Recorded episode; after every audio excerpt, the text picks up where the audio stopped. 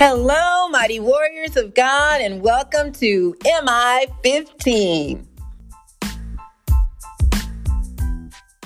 Today is Tuesday, June 21st, 2022, and this is day 1555 of our journey together.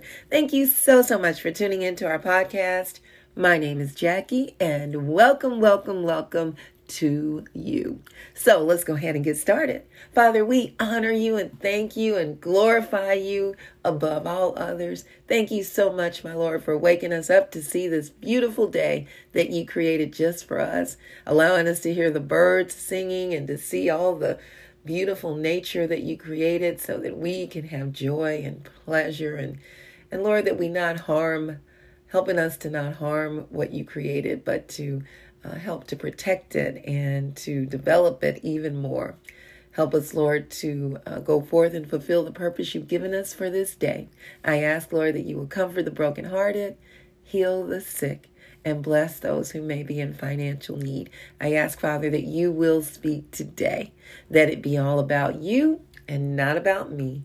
In Jesus' name, Amen. Glory to God, everybody. Thank you so, so much for tuning in. Today's message is You are blessed. You are blessed above and beyond what you could ever think or even imagine. We are all blessed beyond measure. Many times, though, all the negative things are at the forefront and that's all we see. And God wants us to really hone in on how much we are blessed so that we don't focus on the negative things that the enemy has uh, brought on in this world. Uh, be concerned about them, but not consumed about them, and not allowing it to change our character uh, from uh, the goodness of God to the doom and gloom of the enemy. We're going to be coming out of Matthew chapter 5, verses 1 through 5. We're going to be talking about the beautiful Beatitudes and uh, that Jesus wrote, and we'll give a little breakdown. We're gonna this will be part one, and we're gonna cover three of the seven today, uh, because I just don't want to rush through it. Uh, this is you know just really all of the Word of God is so good. So let's dive in. Matthew chapter five, starting at verse one through verse five. And it says, Now when Jesus saw the crowds, he went up on a mountainside and sat down. His disciples came to him, and he began to teach them. He said, Blessed are the poor in spirit, for theirs is the kingdom of heaven. Blessed are those who mourn, for they will be comforted. And blessed are the meek and I'm going to read all of it, but we'll hone in on, on just the three. Blessed are the meek, for they will inherit the earth. Blessed are those who hunger and thirst for righteousness, for they will be filled. Blessed are the merciful, for they will be shown mercy. Blessed are the pure in heart, for they will see God. Blessed are the peacemakers, for they will be called children of God. Blessed are those who are persecuted because of righteousness, for theirs is the kingdom of heaven. Blessed are you when people insult you, persecute you, and falsely say all kinds of evil against you because of me. Rejoice and be glad, because great is your reward in heaven for in the same way they persecuted the prophets who were before you. Oh, that's that is that is so encouraging. I'm telling you because you know uh, being persecuted or talked about or put down is not a good feeling. It doesn't. It's not something that anybody seeks to have uh, done to them but it is a part of serving the Lord. He's letting us know this very clearly, and that He was persecuted, and so were the prophets before us. So, point number one I used to love watching the game show Let's Make a Deal. as a child and a young adult. One of the games you had, in one of the games you had to choose what you wanted unseen behind three doors. You could win something great like a car, a vacation, a boat, or etc. Or you could win something silly and horrible and, not worth much. You know, it could be a hot dog or it could be a, you know, a squeezing stuffed chicken or something like that. So you could choose. Well, these uh, blessings Jesus teaches about in the Bible passage are not uh, pick and choose. It's not one's optional and the other one you can take it or leave it. All of these blessings that he's talking about, Beatitudes, they are all necessary. We should be embracing them all. They're like believers' code, a believer's code of ethics. So the seven make up who we are. Uh, they are definitely, to me, attributes of our Savior. Each beatitude, which means um, uh, the beatitudes describe the blessedness of those who have certain qualities or experiences peculiar to those belonging to the kingdom of heaven. So that's what the Beatitude does. It describes the blessedness of those who have certain qualities um, and uh, or experiences peculiar to these or to those belonging to the kingdom of heaven. So they tell us how to be blessed. And blessed means more than happiness.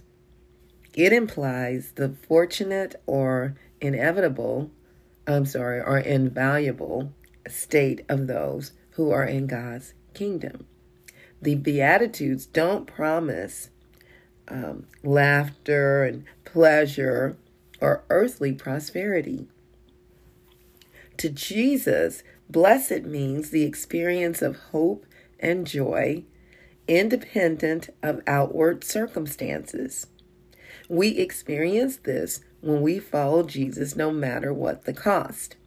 So, you know, sometimes we may feel like if if I I'll use myself for example. So I can remember a time where I needed something to replace my old lifestyle. So my old lifestyle was looking forward to the weekends to go out partying and drinking and, you know, doing my thing and dancing, you know, and my husband and I would go out and he may not dance a lot, but that was my main thing, you know, go out and dancing and partying and, you know, going to nightclubs and drinking and getting high and all that stuff. That's what I looked forward to.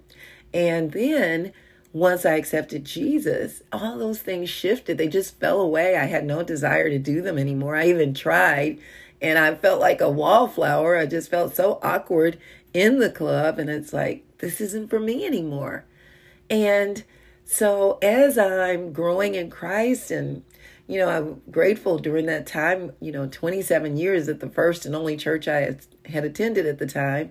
Uh, it was really a family thing. All families, you know, people, even if they didn't have children, we were all part of a big family together. And our my children, I raised them there in the church. But there were times when I felt this void in my life and it's like, I need to fill this void with something exciting, something that made me happy, you know? And uh, I didn't drink anymore. You know, that used to fill that, what I thought was a void. And I wasn't good at drinking anyway. So, you know, one or two drinks and I'm done. And, and I, that's no fun. You know, you're done. uh, but that was the way the world, you know, was. And I was a part of the world system. So, I decided I love shopping. So I would just, if I was hurt or down uh, and needed a pick me up, I would go shopping.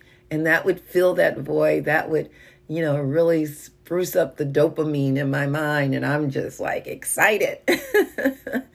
and and it just started to get a bit out of hand you know after a while spending money that i really didn't have to go shopping and creating uh, arguments with me and my husband and you know so that was not good but to me at that moment that's what i felt i needed and jesus was saying no you don't you need me you need these character traits these attributes you need this code of ethic ethics you know so having to shift and change that uh, through the Lord. I couldn't do it on my own. And I began to change and understanding how fulfilling my purpose brought me joy and hope and and peace and and and through that I was happy. And even now, you know, just knowing, okay, what am I to do today, Lord? You know, in this that you've given me. Okay, things are shifting now. What what would you have me do now? And getting to that point in our lives. Um, point number two God's way of living usually contradicts the world's. if you truly want to live for God, effectively fulfilling your purpose, you must be ready to say and do what seems strange to the world. So, such as seeing yourself as blessed, being poor in spirit. Yours is the kingdom of heaven. This clashes with the worldly value of pride and personal independence. And uh, in James chapter 4, verse 7 through 10, and it's really interesting because I read the same scripture yesterday. and when I was looking through my commentary on what I'm teaching today, it had that very same scripture. So how do we uh, get away from living based upon worldly values when it comes to being poor in spirit instead of, you know, uh, instead of having pride and personal independence uh, and, and remaining true to God's way of doing it? So here's how he says do it. This is one of them. Um, in James 4, chapter 4, verse 7 through 10, it says, Submit yourselves then to God. Resist the devil, and he will flee from you. Come near to God, and he will come near to you. And that's what I had to do. I had to let go of everything that was hindering me and draw closer to God. He says, Wash your hands, you sinners, and purify your hearts, you double minded. Grieve, mourn, and wail. Change your laughter to mourning and your joy to gloom. Humble yourselves before the Lord, and He will lift you up. So, let's look at a little bit about that um, to see. I want to, um, so humbling ourselves means recognizing that our worth comes from God alone. Okay, and and I'm thinking I've got that in my notes somewhere else, and so I may be getting a little ahead of myself. So, yeah, so understanding you know, that we need to submit ourselves to God in order to be fulfilled uh, and in order to accomplish that first um, beatitude that says, Blessed uh, are the poor in spirit. And then, second, the second one, uh, Blessed are those who mourn, for they will be comforted. And again, that's James 4 7 through 10. And it's also in Psalm chapter 51. And this clashes with the worldly value of happiness at any cost. You know, we're always searching for happiness. And God never said anything about us being happy. and that but that, those are worldly conditions. Happiness is based upon what happens to us. So if we're basing everything on what happens to us, we're no longer functioning in faith, based upon the Word of God. So we have to shift our thinking and no longer clashing with our worldly values. And it's common because that's all we knew. Now that we're serving the Lord, we have to switch. And Jesus will help us do that through the power of the Holy Spirit. So, to accomplish the first two, we must come near to God by submitting to God uh, yielding our will unto his will. Secondly, resist the devil. Don't allow Satan to tempt and entice you. Uh, third, wash wash your hands and purify your hearts. Lead a pure life. Four, grieve, mourn, and wail in sincere sorrow for your sins. Don't be afraid to express deep, heartfelt sorrow for what you have done. You know, sometimes we've we've harmed people and the enemy will throw it in our face and and uh you know, pride won't allow us to let it go. And Jesus is saying, let it go and cry and mourn and, you know, give it to God and and uh, over what we've done that that may have been, you know, evil. Let it go and leave that in the past. You know, move forward. All right. Um, then um, the fifth one, humble yourselves. Well, it's not the fifth beatitude, but out of the my notes on on how to accomplish um, the first two, uh, being poor in spirit and blessed are those who mourn. So that fifth one is humble yourselves before the Lord, and He will lift you up. That means recognizing that our worth comes from God alone. So it's not about what we have, where we live, what kind of job we have, what kind of business we have, what our accomplishments are in this world, how many awards we've received. It has nothing to do with that when it comes to what Jesus is speaking of here. He's talking about, you know, how we need to be this way. And he said, Blessed are the poor in spirit, for theirs is the kingdom of heaven. So we're focusing upon kingdom um, uh, benefits? What is, instead of worldly benefits, you know, what does the kingdom of God offer? What is the kingdom of God saying? We are ambassadors of Christ.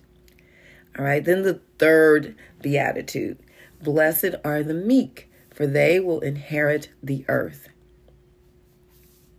And the this clashes with our worldly value of power. So many times we feel like we're not powerful, then we're weak. You know, uh, I would hear kids say things like they're soft in school. They're soft, make them feel bad because they don't want to fight. You know, well, no, they're not soft at all. They're very wise and very smart. So understanding um, that we're no longer like the world. So Matthew chapter 11, verse 27 through 30, talks about this last one uh, that I just read to you uh, about being meek. It, it, it teaches us something about that. And it says, and this is Jesus speaking, he says, All things have been committed to me by my Father. No one knows the Son except the Father, and no one knows the Father except the Son, and those to whom the Son chooses to reveal him. Come to me, all you who are weary and burdened, and I will give you rest. Take my yoke upon you and learn from me, for I am gentle and humble in heart, and you will find rest for your souls. For my yoke is easy and my burden is light.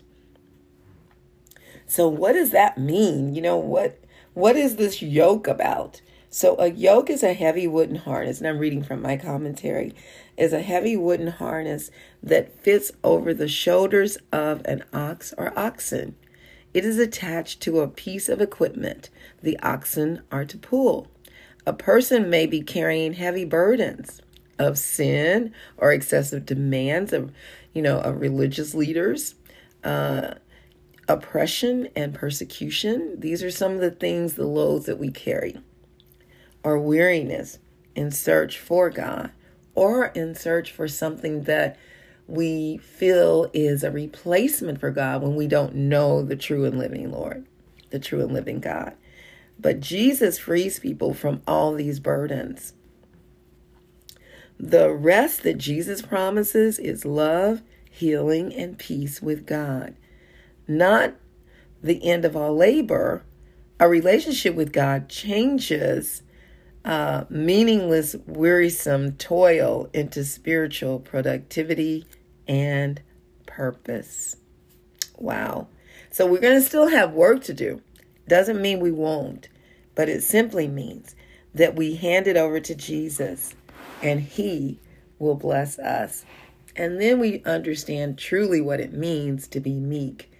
You know, we are understanding that we just let go of everything and cast it unto the Lord and allow Him to lead and guide us instead of us counting on our own power to do that.